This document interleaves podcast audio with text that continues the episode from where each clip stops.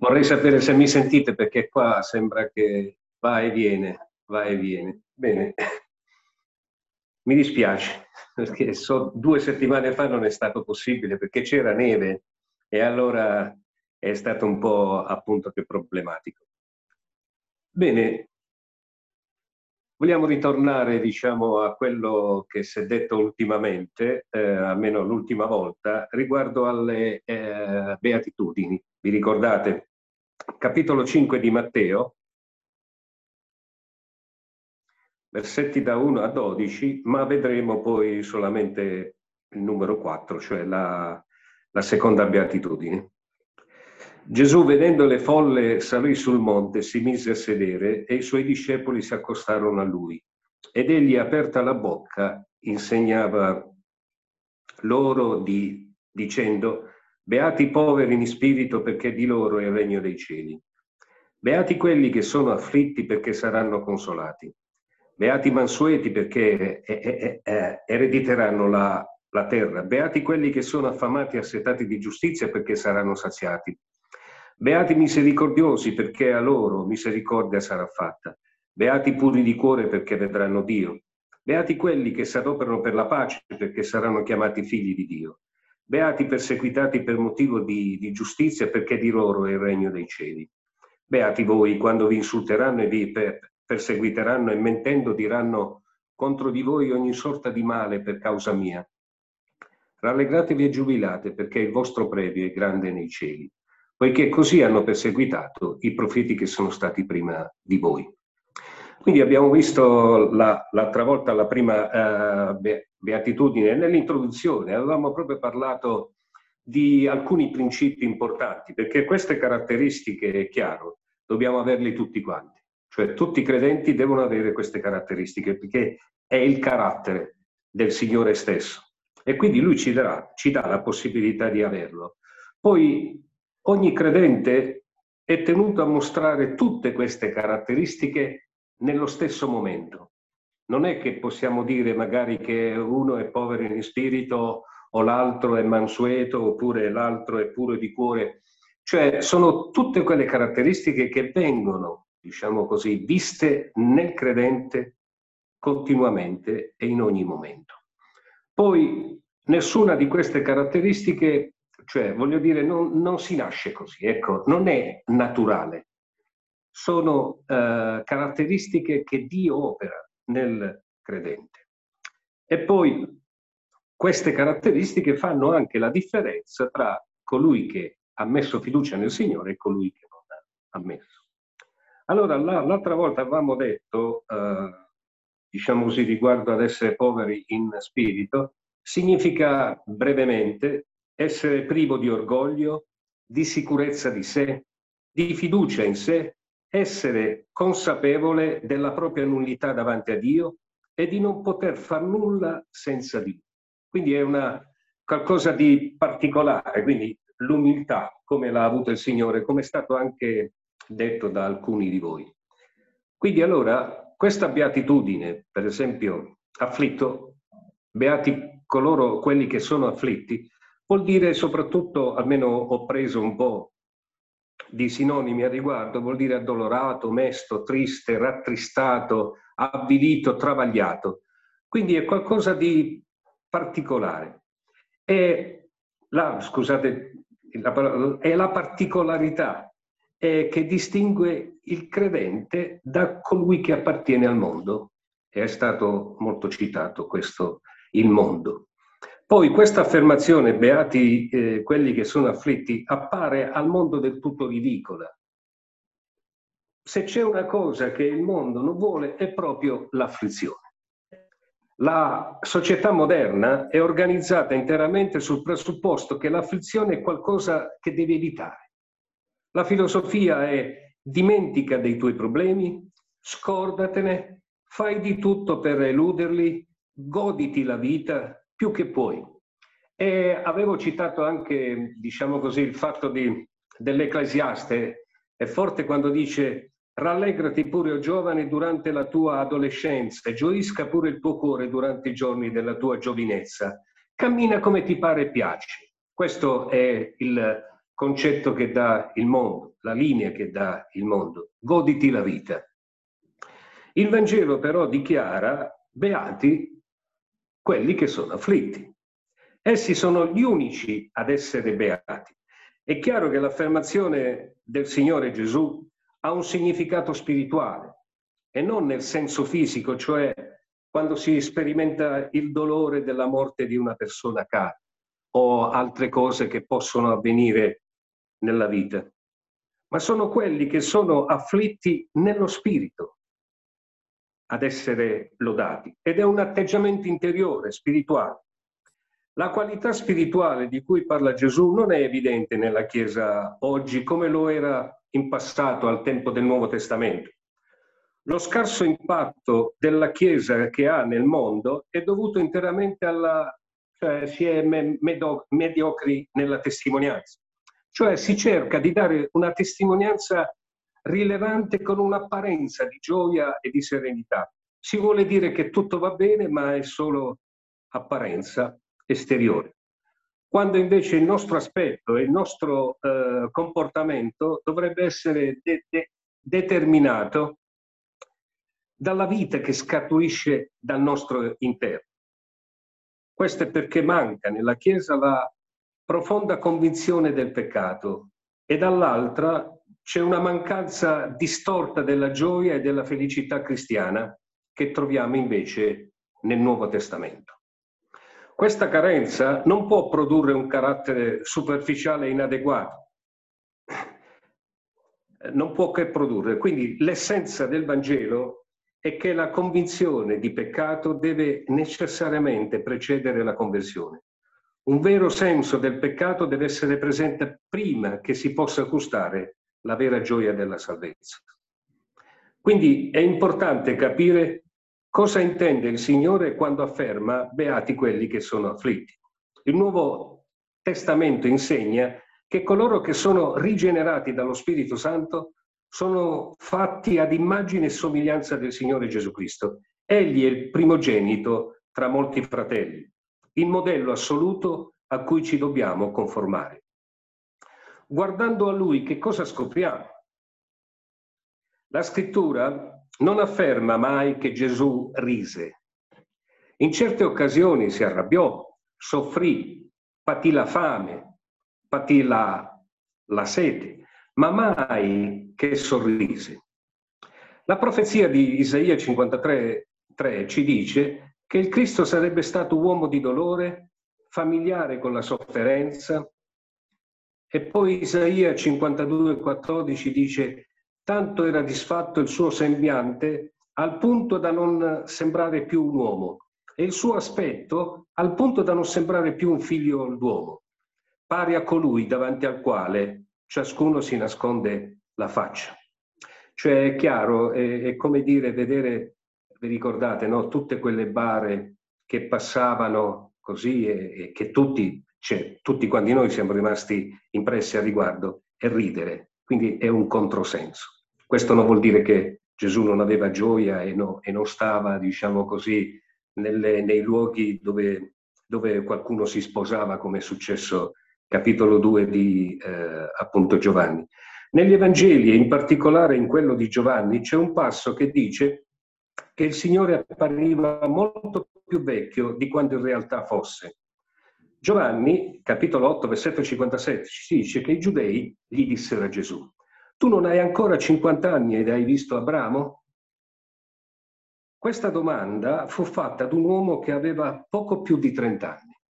Così pensano gli studiosi.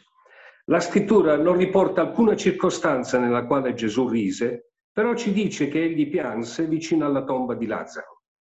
Gesù non pianse perché il suo amico era morto, perché da lì a poco l'avrebbe risuscitato, ma pianse anche su Gerusalemme mentre guardava la città, prevedendone la distruzione. Possiamo prendere un po' Luca, capitolo di, eh, 19, versetti 41 a 44. Luca capitolo 19 versetti da 40, 41 a 44. Quando fu vicino, vedendo la città, pianse su di essa e disse, Oh, se tu sapessi almeno oggi ciò che occorre per la tua pace, ma ora è nascosto ai tuoi occhi, poiché verranno su di te dei giorni nei quali i tuoi nemici ti, farà, ti faranno attorno delle trincee, ti accerchieranno e ti stringeranno da ogni parte, abbatteranno te e i tuoi figli dentro di te e non lasceranno in te pietra su pietra, perché tu non hai conosciuto il tempo nel quale sei stata vi visitata. Quindi ecco, qui ci fa capire soprattutto il fatto che Gesù pianse appunto prevedendo la distruzione di Gerusalemme. Dobbiamo imitare gli apostoli e i santi di tutti i secoli. Infatti l'Apostolo Paolo in Romani 7:24 gridava e diceva, me infelice, chi mi libererà da questo corpo di morte? Questo grido spiega il significato di essere afflitto. Qui c'è un uomo che è addolorato per la sua condizione e grida nell'angoscia. E poi dice, è chiaro, che tutti i credenti sono tenuti ad essere tali, sentono l'inadeguatezza come Paolo, che lo porta a dire di se stesso, in me, cioè nella mia carne, non abita alcun bene. E in Romani 8:23 troviamo scritto, ma anche noi, che abbiamo le primizie dello Spirito, gemiamo dentro di noi, aspettando la, la, l'adozione e la redenzione del nostro corpo. E poi ancora in Seconda Corinti 5 dice, Paolo continua, perciò in questa tenda gemiamo de, de, desiderando intensamente di essere rivestiti della nostra abitazione celeste.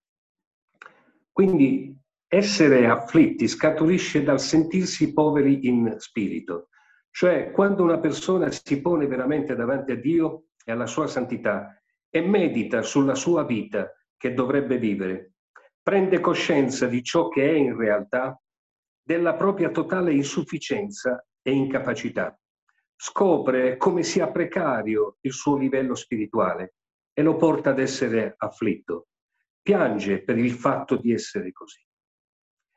È molto utile a fine giornata fermarsi e meditare su se stessi e chiedersi, chiedendoci insomma, come sono state le mie azioni oggi?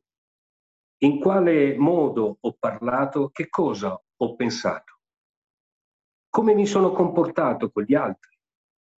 E il credente, noi tutti sappiamo, sa che ha commesso molte cose sbagliate nei pensieri, nelle parole, nel comportamento ed è afflitto. E come Paolo si chiede, che cosa c'è in me che mi fa agire così? Perché sono irritabile? Perché non riesco a controllarmi? Perché nella mia mente abitano pensieri cattivi di gelosia e di invidia? Così diventa cosciente del compartimento interiore, non gli piacerà affatto e ne è afflitto. Il credente va oltre e non si limita a se stesso, ma vedendo gli stessi peccati negli altri è afflitto. Anche per loro, perché si preoccupa della condizione in cui versa la società e il mondo intero, perché vede le guerre, il disordine morale, l'infelicità e la sofferenza del genere umano, sa che tutto questo è dovuto al peccato ed è afflitto. Ora, si può capire perché Gesù pianse davanti alla tomba di Lazzaro e soffriva nel suo animo perché vide questa realtà orrenda chiamata peccato sorgere e porta distruzione, morte e infelicità nella vita. Nel vedere eh, la città di, di, di Gerusalemme rifiutarlo e che attirava su di sé il giudizio di Dio, pianse. Tutti i veri credenti soffrono allo stesso modo e sono afflitti perché percepiscono ciò che il peccato significa agli occhi di Dio, che abolisce e odia, perché l'uomo ribellandosi a Dio per aver ascoltato il diavolo ha così attirato di sé, su di sé il giudizio. Questo è ciò che insegna il Nuovo Testamento, il quale è in antitesi con la, eh, con la mentalità del mondo, che dice mangiamo, beviamo, rallegriamoci. Questo è il suo motto e ride e dice non pensare troppo a queste cose, divertiti. Invece la, l'atteggiamento del credente è l'opposto. E Gesù, per la gioia che gli era posta dinanzi, sopportò la croce disprezzando l'infamia e si è seduto alla destra del trono di Dio. Però non dobbiamo soffermarci solo a questo, a questo punto, perché Gesù in questa beatitudine afferma, beati quelli che sono afflitti perché essi saranno consolati. Chi è afflitto in realtà è felice, disse il Signore. E questo è chiaro, è un appunto pa, eh, paradosso. In che senso è felice? Lo è in un senso personale. La persona che è sinceramente afflitta per la sua condizione di peccatore è una persona che si sta già pentendo e tramite l'opera dello Spirito Santo sarà portata a Gesù Cristo, suo Salvatore e Re, Redentore. Solo una persona che grida a me infelice, chi mi libererà, può continuare a dire ringrazio Dio che lo farà per mezzo di Gesù Cristo, nostro Signore. È una conseguenza come la notte e il giorno, essendo sinceramente afflitto, gioiremo, saremo beati e confortati, perché attraverso l'opera dello Spirito Santo comprende che Cristo è morto per i suoi peccati e che si erge a suo avvocato alla presenza di Dio Padre e rende certa la salvezza. Così la vita cristiana continua, afflizione, gioia, angoscia e felicità. L'una conduce subito all'altra. Il credente non solo viene promesso questo conforto immediato, ma vi è un altro conforto, la beata speranza di cui parla Paolo in Romani 8, 23, 24 Egli afferma, noi che abbiamo le primizie dello Spirito, gemiamo dentro di noi aspettando la, la, la, l'adozione, la redenzione del nostro corpo, poiché siamo stati salvati in speranza e confidiamo nel fatto che le sofferenze del tempo presente non siano paragonabili con la gioia che deve essere manifestata a nostro riguardo. Anche se il credente geme come gli apostoli il Signore stesso, ma nello stesso momento viene confortato e consolato. Sa che un giorno verrà la gloria, sa che Cristo un giorno tornerà e il peccato sarà bandito per sempre dalla terra. In quel giorno, Apocalisse 21:4, in quel giorno a venire Dio asciugherà ogni lacrima dai loro occhi. Ci saranno nuovi cieli e nuova terra in cui abita la, la giustizia benedetta speranza, bel conforto e quindi il vero credente non ha bisogno di fingersi triste o felice. È una persona che guarda la vita seriamente, che considera da un punto di vista spirituale e vede in essa il peccato e i suoi terribili effetti. Ma siccome è in Cristo, ha anche una gioia ineffabile, gloriosa, anche se geme dentro. Egli è come il Signore che gemeva, piangeva, ma che pur tuttavia, per la gioia che gli era posta innanzi, sopportò la croce, disprezzando l'infamia. Ovviamente il modo per sperimentare tale realtà è leggere le scritture e meditare su di esse, pregare Dio affinché attraverso lo Spirito ci faccia capire il peccato che è in noi e nello stesso tempo ci riveli la, il Signore Gesù Cristo in tutta la sua pienezza. Che il Signore ci benedica e ci aiuti a realizzare pienamente questa caratteristica. Eh, come ripeto sempre alla fine di questo, quando guardiamo queste caratteristiche in realtà scopriamo che siamo totalmente fuori, cioè nel senso realizzarlo ci pone proprio nella, nel concetto di dire è impossibile. Alla fine del capitolo 7 di Matteo ci dice proprio delle cose essenziali. Se tu vedi che veramente ti trovi in difficoltà e il carattere tuo non rispecchia quello che dicono le beatitudini, allora ricordati che puoi chiederlo, puoi bussare, puoi insistere, perché se lo fai, lui te lo darà. Se vedrà che tu veramente lo vuoi, che tu sei sincero. Ecco perché dice chiedete, bussate, come se fa... devi farlo continuamente, perché vuole vedere che tu sei serio, vuoi vedere che tu veramente vuoi queste caratteristiche che siano realizzate nella, nella tua vita. Quindi ecco, eh, finirò sempre così perché mi ha convinto in un modo particolare, perché quando, dite, quando dice chiedete, bussate e continuate a farlo, certe volte pensavo a tante altre cose, ma in realtà è, sono queste cose che diventano essenziali per noi. Che il Signore ci benedica in questo. Preghiamo un attimo.